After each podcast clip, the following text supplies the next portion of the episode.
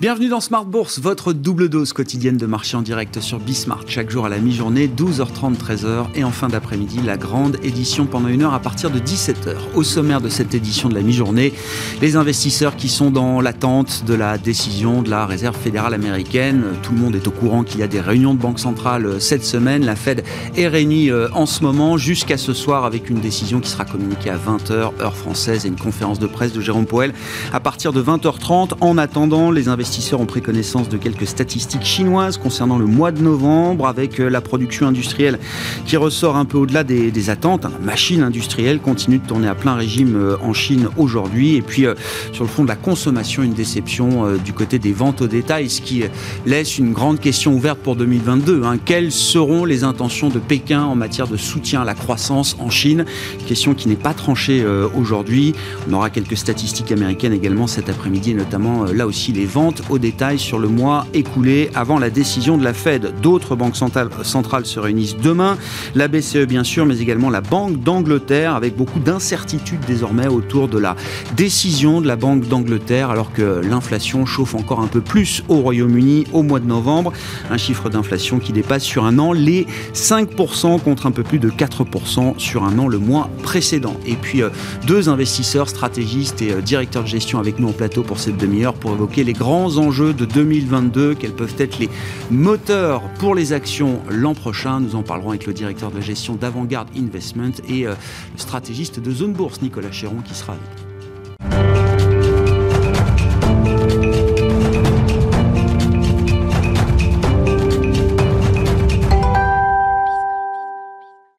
Attendant la fête, donc, le marché européen met fin à cinq journées de glissade. On est dans le vert à Paris, à mi-séance, les infos clés avec Alix Nguyen. Un petit shot d'optimisme à la Bourse de Paris après cinq séances de baisse consécutives. L'indice voit vert.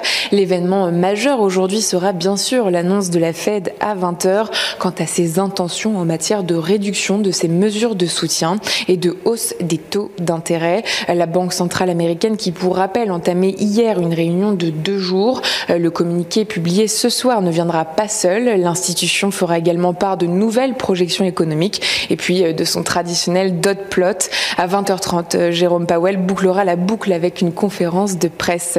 Et puis euh, la BCE et la Banque d'Angleterre prendront le relais et rendront leur copie monétaire jeudi, avant la Banque du Japon vendredi.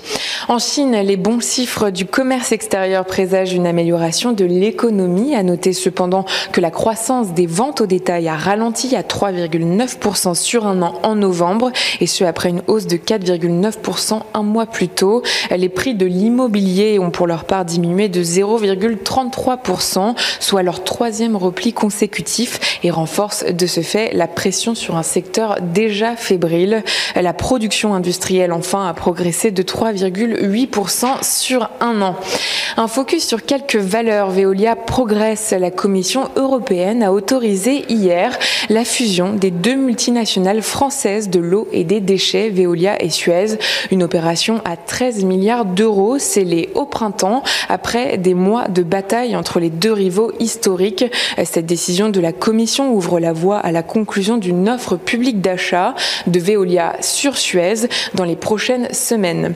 À la mi-journée, les principaux soutiens de la cote sont LVMH et Hermès. Les valeurs technologiques se reprennent aussi, à l'image de Dassault Systèmes et de ST Microelectronics. Et puis euh, Carrefour recule, cité par Reuters, un porte-parole d'Auchan, a démenti tout contact entre les familles Muliez, propriétaire d'Auchan, et Moulin, principal actionnaire de Carrefour, quant à un éventuel rapprochement entre les deux groupes. Tendance, mon ami, chaque jour avec Alix Nguyen à 12h30 et 17h dans Smart Bourse sur Bismart.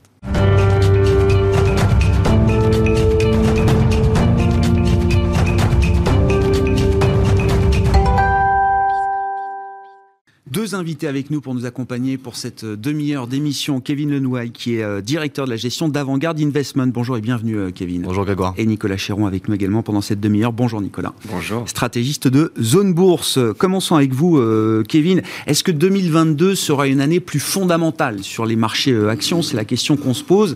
Pour ça, revenons un petit peu sur les enseignements de l'année 2021. Quand vous regardez la performance boursière des grands marchés actions dans le monde, comment est-ce que cette performance se décompose entre l'aspect fondamental, justement, et puis l'aspect de valorisation, la cherté du marché, mhm. euh, le prix auquel on est prêt à payer pour les bénéfices futurs. il est inutile de dire que la performance est très bonne, en tout cas pour l'ensemble des marchés euh, boursiers développés, on va, on va rester là-dessus. Euh, mais c'est vrai qu'il y a une décomposition qui est assez intéressante sur ces facteurs-là, valorisation versus fondamentaux. Sur la valorisation, on entend évidemment l'ensemble de ces ratios hein, qu'on a mm. évidemment souvent en tête et les fondamentaux, l'ensemble des résultats. Ce qui est intéressant, on peut même revenir un peu en arrière finalement sur euh, depuis janvier 2020, on voit une décomposition qui est assez intéressante. On prend par exemple le cas du S&P, on a une hausse qui est quand même assez marquée, de l'ordre de 40% évidemment. Dans cette hausse-là, c'est à peu près 15% qui sont en fait tirés par la valorisation. Ça veut dire que la hausse de la cherté finalement relative du marché a grandement participé à la valorisation du S&P non pas au détriment des fondamentaux, hein, qui restent finalement leaders, entre guillemets, dans la progression du marché, mais malgré tout, on voit un recul par rapport à ce qui se passait historiquement, puisqu'historiquement, on est plutôt sur des rapports de force qui sont de l'ordre de 1 quart, 3 quarts sur un marché classique. Donc on voit en fait un certain décalage par rapport à ce que l'on avait euh, historiquement et potentiellement ça va nous aider justement à regarder le marché en 2022 puisque globalement ce que l'on peut espérer c'est qu'on ait justement une année 2022 qui soit d'autant plus fondamentale que ça ne l'a été depuis janvier. Ce que vous constatez sur le S&P, qui est bon, l'indice de référence américain et donc euh, mondial, est-ce qu'on peut dresser le même constat pour d'autres euh, grands marchés, euh, l'Europe par exemple, qui nous concerne également? Absolument. On constate la même chose sur le marché européen. Alors on regarde un stock 600 par exemple, on a les mêmes pondérations, quasiment les mêmes proportions. C'est 40-45% de hausse de la valorisation, 55-60% de hausse des fondamentaux. On a quelques zone un peu hétérogène. Euh, mm. On voit notamment euh, du côté du CAC 40, c'est un peu moins marqué. On a quand même un marché qui est très fondamental sur le CAC 40 et ça c'est relativement intéressant, euh, notamment dans notre stratégie évidemment. et puis on a d'autres marchés ensuite hein, qui eux vont carrément, j'allais dire à côté ah de cela. On pense par exemple à un marché japonais. Un marché japonais, on est là dans la fameuse normalisation. On parlait de normalisation monétaire, etc. Une normalisation financière qui s'est déjà faite puisque le marché japonais depuis janvier 2020 c'est 25% justement de valorisation, 75% de fondamentaux. Eh on est clairement là rentré dans un marché qui est beaucoup plus normé finalement que ce qu'il était. Bon, donc tout laisse, euh, tout laisse entendre que 2022 pourrait être une année plus fondamentale, peut-être. En tout cas, vous dites à ce stade, la valorisation n'est pas le sujet principal pour les investisseurs en 2022. En tout cas, on pourra revenir dans des, en effet dans des dialectiques qui vont donner au fondamental plus de force, très clairement. Pourquoi? Parce qu'on est évidemment dans un univers qui se normalise en 2022, en tout cas très graduellement, très progressivement. Évidemment, on ne s'attend pas à un changement de politique monétaire fondamental ce soir. Mais on va avoir ce changement de normalisation qui peut nous ramener justement, justement du côté des fondamentaux. Mm. Quand on regarde depuis janvier 2020, encore une fois, je trace un grand trait de deux ans, mais finalement, ce sont deux années très violentes en termes de hausse, en termes de baisse.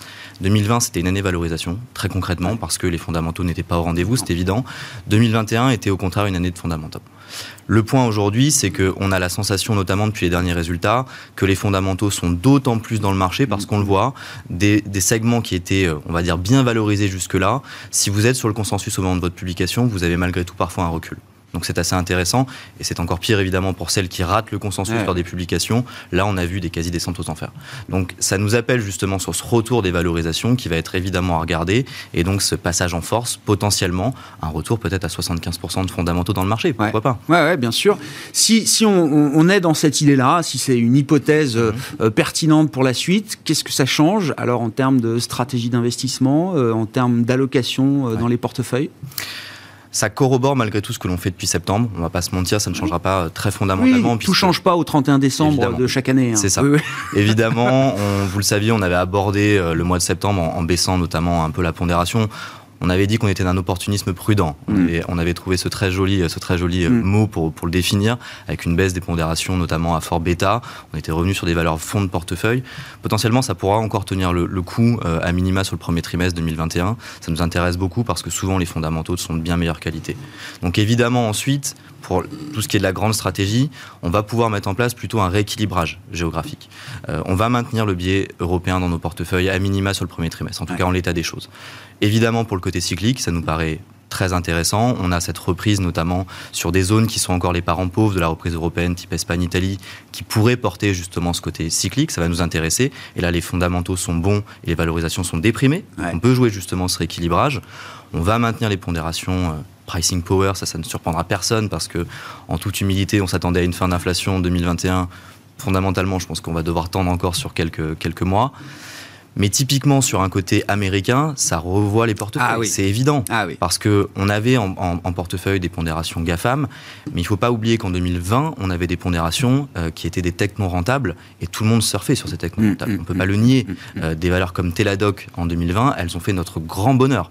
Aujourd'hui, dans un univers comme celui-ci, on les a totalement délaissés et je ne suis absolument pas convaincu que 2022 soit l'année, en tout cas le début, de valeurs comme celle-ci. Et vous n'êtes pas les seuls à les avoir délaissés parce que ces valeurs-là, elles ont un parcours très compliqué, effectivement. Il y a un mm, contre-coup, effectivement, en 2021 de l'année euh, de l'année 2020. Sur l'Europe, il y a quand même l'idée qu'on. Parce que euh, l'Italie, l'Espagne, sur le plan euh, boursier, sont des marchés qui sont quand même en retard cette année, là, si on fait le bilan européen de l'année 2021. Retard, absolument. Et donc, il y a l'idée, effectivement, effectivement qu'on va pouvoir avoir une forme de reconvergence peut-être en Europe, là, sur le plan des, marchés boursiers Alors, on n'est pas encore rendu au stade de remettre de l'Italie fortement en portefeuille ou de l'Espagne en portefeuille. Le point, c'est quand on regarde typiquement... C'est une réflexion. Exactement.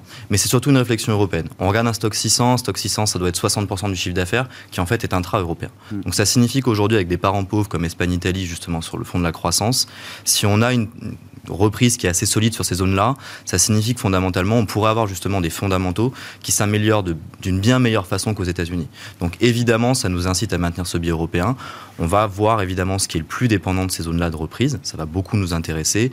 Mais encore une fois, il va falloir voir notamment euh, quels secteurs seront concernés là-dessus.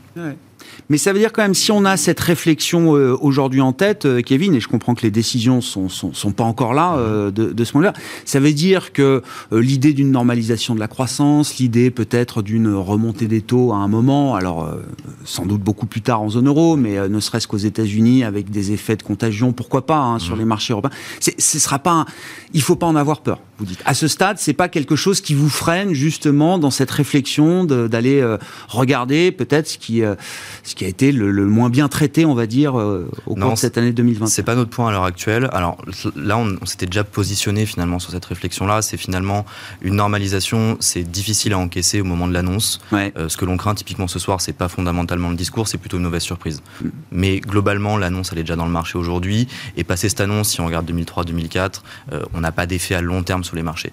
Donc on va peu en tenir compte finalement dans nos, dans nos, dans nos prévisions. Ce que l'on regarde beaucoup plus, encore une fois, c'est euh, la, big picture, ce qu'il y a autour. Typiquement, une normalisation évidemment américaine, ça nous incite à être prudent sur la valorisation. ça, c'est évident. Très clair. Bon, voilà pour euh, quelques grandes idées effectivement en matière de, de stratégie d'investissement 2022 qui pourrait être effectivement une année plus fondamentale. On a déjà vu le retour du fondamental là euh, au terme de cette année 2021, depuis euh, l'automne. C'est en tout cas quelque chose qui guide vos investissements aujourd'hui. Merci beaucoup, euh, Kevin, d'avoir été avec nous. Kevin Lenoy, qui était euh, notre invité en plateau à la mi-journée dans Smart Bourse, directeur de la gestion d'Avantgarde Investments.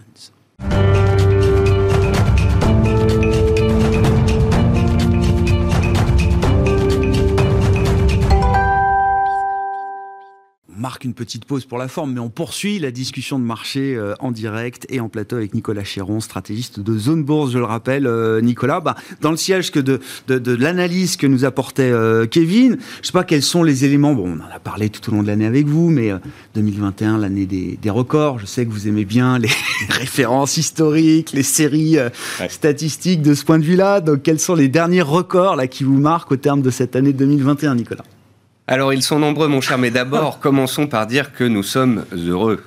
Voilà, tout le monde est stressé, tout le monde attend la Fed. Euh, nous sommes euh, mi-décembre, on a 25% de performance sur le 440, sur les États-Unis. C'est une belle année boursière, une belle reprise post-Covid.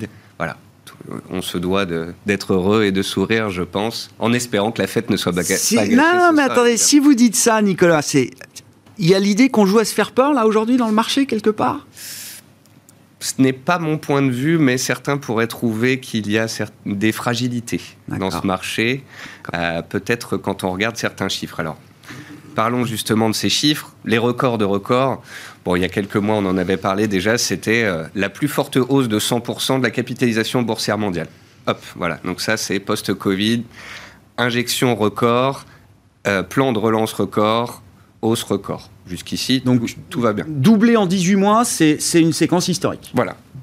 C'est du jamais vu. Euh, on a des records de performance, on a des, très belles performances sur le marché, mais on a, je dirais, la matière première principale, la justification de ces records, ce sont des records de bénéfices et de chiffre d'affaires et de marge des entreprises américaines. Voilà. On a des, chiffres qui ont été absolument fantastiques. Et on va arriver maintenant dans une période d'exercice où on va voir si justement hausse des prix, rupture d'approvisionnement, hausse de l'énergie et autres viennent impacter certains secteurs, notamment dans, les résultats là, du T4 et du premier trimestre de l'année prochaine. On a bien évidemment euh, des records de soutien puisque euh, toutes les banques centrales y sont allées euh, tout feu tout flamme et, on parlait du Japon tout à l'heure qui a mm. essayé de, ralentir le sien mais pendant que le Japon ralentit c'est la Fed qui prend le relais et on sait déjà que l'année prochaine si la Fed se retire la BCE elle sera toujours là et la Chine pourrait même revenir donc voilà, on a des marchés soutenus, des plans historiques, des banques centrales qui rentrent dans le marché, qui sont un soutien intangible et qui sera toujours présent au début de l'année 2022, ne l'oublions pas. Et puis on a aussi les particuliers, ne les oublions pas. Euh, record de pénétration des marchés. Alors aux États-Unis, c'est des dizaines de millions de comptes ouverts. En France, on parle de 500 000 personnes, mais je pense que si on compte l'ensemble des marchés, la crypto, etc., on ne doit pas être loin d'un million de personnes qui s'est intéressé de près, voire qui s'est lancé en bourse. Et, euh, et, ça aussi, bien évidemment, c'est un, c'est un soutien euh, au marché. Donc on a et les banques centrales, et les gouvernements, et les particuliers et on a même les sociétés qui font des Oui, du rachat d'actions, ouais, ça, oui. C'est 200 petits milliards de plus. C'est un record aussi de ce point de vue-là. Oui, non, Quelques milliards de soutien supplémentaires. Mais voilà, tout ça, c'est ce qui caractérise cette année des records, cette euh, reprise en V réussie, mine de rien. Euh, il y a un an, vous nous interrogiez, je pense qu'il n'y a pas grand monde oui, non, on, était passé par toutes les lettres de l'alphabet. Qui, reviendraient aussi haut. Donc voilà, une très belle année de records avec des soutiens de partout, euh, en espérant qu'ils ne se tarissent pas trop vite et tous ensemble. Sur l'arrivée des, nouveaux particuliers, alors vous l'avez dit, le, phénomène est démultiplié aux États-Unis avec des effets réseau à travers Reddit, etc. On l'a beaucoup raconté en, début d'année euh, notamment, mais on voit quand même en France des chiffres qui sont significatifs hein, par rapport à ce qu'on a connu historiquement de la participation des particuliers euh, au marché boursier. Est-ce que ça en fait une nouvelle classe d'investisseurs euh, à part entière? Euh, Alors, non pas que les particuliers font le marché aujourd'hui, mais est-ce qu'ils est arrivent à le, faire un peu plus ou à le subir un peu moins peut-être que précédemment? Alors, c'est difficile au niveau français parce que je dirais que par rapport aux nouveaux entrants, on a pas mal de personnes qui sont allées sur les small et les mid caps françaises à la recherche de volatilité, comme ils l'ont toujours fait à chaque mm, crise. Mm. Mais on a aussi beaucoup de gens, et notamment les jeunes, puisque là, on a une très grande euh, propension de jeunes dans ces nouveaux entrants, qui sont allés d'une part sur les actions américaines et d'autre part sur les crypto-monnaies. Et du coup, c'est beaucoup plus difficile de savoir qui fait quoi et qui fait bouger quoi. Et j'ai pas l'impression que sur les small et mid caps françaises qui ne collectent pas et sur lesquelles il y a de moins en moins de flux ces derniers mois, que les investisseurs français aient un impact fort. Par contre, il y a clairement euh, aux États-Unis. Eh oui. Cette mode des influenceurs qui peuvent aujourd'hui déplacer des dizaines, voire des centaines de millions. Euh, des forums comme Reddit, euh, vous en avez parlé. Euh, et où là, on avait vu les mêmes stocks, euh, les GameStop, les AMC, etc., euh, faire x10 en quelques semaines. Et ça, je pense que c'est une nouveauté. Et ça, ça peut rester, ça. Et je pense que c'est. Il y a, des professionnels, il y, a, des stratégies qui vont devoir tenir compte de la présence de ces particuliers, alors sur certains segments de marché, sur certaines actions spécifiques, etc. Il y a des robots qui analysent l'ensemble du, du, flux Twitter pour définir avant l'ouverture quelles sont les actions les plus discutées et donc potentiellement recherchées par les particuliers. Hmm.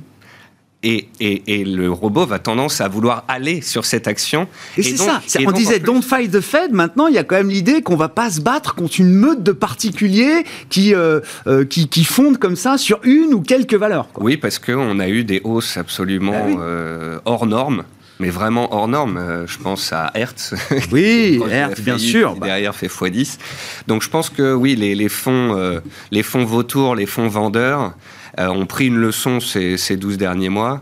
Un peu moins en Europe qu'aux États-Unis. phénomène américain. Mais quand on a vu ce phénomène se mettre en place, je me souviens quand il y a eu le tout début des mêmes stocks, toutes les valeurs les plus vendues d'Europe un matin se sont réveillées à plus 10. Mm, mm, Donc, mm, il n'y a pas ce phénomène aussi fort euh, en Europe au niveau des particuliers et des influenceurs boursiers, mais ce concept de, de l'influence des réseaux sociaux sur la bourse est là et va s'accentuer, je pense, dans les années à venir. Une intersection très forte, là, effectivement, entre l'effet réseau, euh, le, regain d'intérêt pour euh, la bourse et les cryptos, évidemment, hein, qui sont une porte d'entrée importante pour toute une, toute une génération euh, d'investisseurs. un mot également, alors, c'est la question que je posais à Kevin, mais quand on compare la, la perf des actions européennes et la perf des actions américaines, est-ce qu'on est, qu'on est déçu un peu de la performance européenne? Euh, il faut regarder un peu la construction des indices, euh, évidemment. Et là, vous avez là aussi des chiffres intéressants. C'est-à-dire qu'il y a les États-Unis euh, avec les GAFAM et les États-Unis sans les GAFAM. Et en fonction de comment on regarde la situation, bah, la pièce n'a pas forcément la même couleur. Complètement. Et là, on peut faire un cocorico, je pense. Parce que on a une une performance qui est diffuse parmi tous les secteurs en France et qui est vraiment construite. Alors certes, on a le luxe hein, quand même, qui est oui. notre petite tech à nous. Hein. Euh, mais aux États-Unis, si on prend le Nasdaq qui fait 25% cette année, qu'on qu'on retire le tome 5, on est à plus 4. 65% de la performance de cet indice est concentrée euh, euh, dans 5 valeurs. on peut regarder aussi au S&P 500 en, se disant est-ce que c'est différent? Sur le S&P 500, le poids des 5 valeurs les plus importantes a atteint 25%. C'est du jamais vu depuis 1970. Ça fait 50 ans qu'on n'a pas eu une concentration aussi forte. Mm, mm, mm. Donc en fait, quand on regarde le MSCI US, euh, on continue de monter depuis 8 mois. Quand on regarde le MSCI World ex-US, on est complètement flat depuis 8 mois. La bourse ne monte plus. Il y a cinq valeurs qui font, mais non seulement le marché américain, mais qui font le marché mondial. Et qui lui-même fait le marché mondial. En fait, le marché action n'a pas bougé pratiquement cette année. On a une hyper concentration du flux boursier parce que je pense qu'il y a tellement de liquidités qu'il faut des valeurs qui sont extrêmement liquides, parce que les GAFAM sont aussi des valeurs qui ont cartonné pendant le Covid et qui devraient continuer et qui sont limite des valeurs euh, protection Covid. Ah bah oui, parce que ça, ça ne s'arrêtera pas. Et puis, pour faire un petit parallèle avec ce qu'on disait sur les particuliers, je pense aussi quand même qu'il y a une question de flux entrant. Dans tout ce, nouveau flux entrant des particuliers qui est allé en bourse, les ETF elles sont actuellement très très très recherchées et en mm-hmm. fait il y a des dizaines de milliers d'ETF qui sont disponibles, mais euh, les volumes se concentrent sur 30 ETF, dont le MSCI World qui rafle la mise. Et dans cet ETF, il y a quoi? Il y a les GAFAM. Bah bien sûr. Et les ETF qui répliquent la composition des indices et donc le poids des euh, valeurs dans les indices. Hein. Et donc en fait, c'est limite si, Ça, n'accentue pas ce, phénomène. je, Kevin Lenoy, je me retourne à nouveau vers vous. Hein. je rappelle, directeur de la gestion d'Avant-Garde Investment, mais ça, ça fait quoi à ce que vous disiez euh, tout à l'heure? Dans une stratégie d'investissement, dans quelle mesure on peut se passer en partie peut-être de ce top 5 euh, américain Enfin, je veux dire, est-ce qu'on peut s'en passer ou pas? Non, on ne peut pas. Très concrètement, je ne vais pas faire durer le suspense. On ne peut pas. Euh, vu ce que dit Nicolas, c'est quasiment impossible aujourd'hui. Euh, pour des raisons qui sont aussi des raisons de hedge. Je suis assez d'accord avec ça. C'est-à-dire qu'aujourd'hui, malgré tout, on apprécie d'autant plus de les avoir en portefeuille parce que le Covid rôde et donc ça nous arrange bien, globalement. Et il est hors de question de s'en passer. Quand on parle de cette concentration, beaucoup d'acteurs disent c'est dangereux. Et je suis d'accord. C'est vrai que si à un moment donné, on a quatre ou cinq valeurs euh, qui pour une raison X ou Y. Dangereux, je sais pas, ça, peut inquiéter, parce qu'encore une fois, ce phénomène de concentration qu'on décrit, il n'est pas nouveau. Il est juste exacerbé encore un peu plus cette année. Mais enfin, euh, ça fait euh, plus de dix ans qu'on parle de la bourse ensemble. C'est un phénomène qu'on peut retracer sur plusieurs années C'est un des. Bah, je dirais que c'est le plus fort de tous les méga trends en place de ces dix dernières années on peut parler euh, du vieillissement de la population, mais ça n'a rien à voir en termes de, de, société, d'investissement, de performance. Et en plus, quand on regarde les GAFA et le digital et le numérique, c'est encore potentiellement mmh. pour les 10-15 mmh. prochaines années. Donc dangereux ou pas alors? Alors, J'aime bien retourner l'argument. Il y a ceux qui disent si ces valeurs la baissent, ça va baisser. Bon, ça, on n'a pas inventé l'eau chaude. Mais on peut aussi le tourner différemment. Depuis huit mois, il y a en 8 mois 65% des actions du Nasdaq qui sont passées sous leur moyenne mobile à 200 périodes, qui, est une moyenne mobile de long terme. Donc ça veut dire que c'est des valeurs qui ont perdu 40, 50, 60, 70. Qui sont sur un train baissier, hein, pour dire les choses. Euh, qui sont sur un train baissier ces huit derniers mois, mais qui, pour certaines d'entre elles, sont dans des méga trends dossiers de long terme. Et donc là où certains pensent que le marché euh, va voir les meilleurs chuter et rattraper les autres et que tout va se casser la figure, j'ai envie de dire, mais si les meilleurs ne faisaient que se stabiliser sur les cours actuels et arrêter de monter, et que c'était aux autres de faire un rattrapage, on aurait un petit euh, nid de performance appréciable qui pourrait... Euh, L'idée d'une sortie par le haut, quoi. Voilà, qui, pourrait continuer de nous porter, de nous soutenir. Voilà, la performance de l'indice en elle-même ne bougerait peut-être pas pendant plusieurs semaines, plusieurs mois, mais par contre, certains dossiers feraient des rattrapages assez importants et je pense que c'est euh, mathématique pour les, pour les semaines qui viennent. Ah bah alors justement, voilà, il nous reste deux minutes pour conclure. Alors, euh, tactiquement, comment, comment on peut gérer cette, euh, cette fin d'année, sachant qu'on n'est pas d'ailleurs obligé de gérer tactiquement la fin d'année. On peut aussi euh, rester tranquille dans son portefeuille et attendre d'y voir un peu plus clair. Mais pour ceux qui voilà, sont un peu sportifs et qui s'intéressent comme ça aux dernières séances de l'année, quand il y a moins de liquidités, quand le marché est déserté, est-ce que je sais pas, est-ce qu'il y a des opportunités qui semblent intéressantes là? Deux profils. Vous êtes un investisseur bon père de famille, moyen terme, qui a compris qu'il fallait faire du buy and hold, du PEA, du long terme. Vous êtes client en zone bourse, vous avez un beau portefeuille, vous avez fait une belle année. Vous mettez pas à faire du tactique le, 15 décembre, quoi. On ne bouge pas. Voilà. On ne bouge pas. On a rentré, euh, je vous en parlais avant cette émission, par exemple, une société allemande spécialisée dans le courtage, Flatex de Giro. Si demain les marchés euh, fluctuent fortement et généralement ça se fait à la baisse, que la volatilité augmente, ce courtier va faire des beaux chiffres et ça va être notre edge, notre petite protection. D'accord. Voilà, par rapport au risque, ça c'est une de nos, de nos dernières idées. Si vous êtes un énervé de la gâchette, au mois de décembre, à partir du 15 décembre, il y a deux catégories d'actions qu'on va regarder. Il y a les micro caps et small caps, donc vraiment les toutes, toutes, toutes petites, dont une que tu dois connaître aussi depuis 10 ans qui s'appelle Jessie International. Mmh. Les résultats ne sont pas là, c'est pas forcément une bonne société, mais tous les ans, tous les ans, vrai. en décembre ou en janvier, elle prend 200%. Et elle vient de le faire cette semaine. Et elle vient de le faire cette semaine. Elle passe de 0,06 centimes à 0,12 centimes. Ça, quand je vois cette action faire ça, je me dis ça c'est le top départ de l'hyperspéculation sur les microcaps par des particuliers et des petits fonds. Et après, il y a une deuxième catégorie d'actions qu'on va aller regarder, mais où il faudra être très très sélectif. C'est les pires élèves de l'année. Ah, je donne trois noms.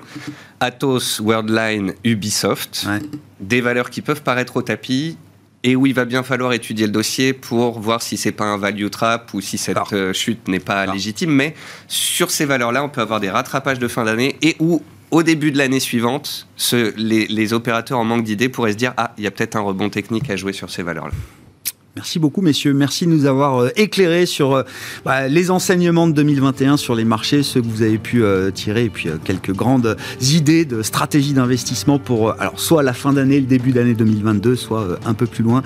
Avec donc Nicolas Chiron qui était en plateau avec nous, je le rappelle, stratégiste de Zone Bourse, et Kevin Lenoy qui nous accompagne également, directeur de la gestion d'Avantgarde Investment. Ainsi se termine cette édition de la mi-journée de Smart Bourse. On se retrouve ce soir à 17h en direct sur Bismart.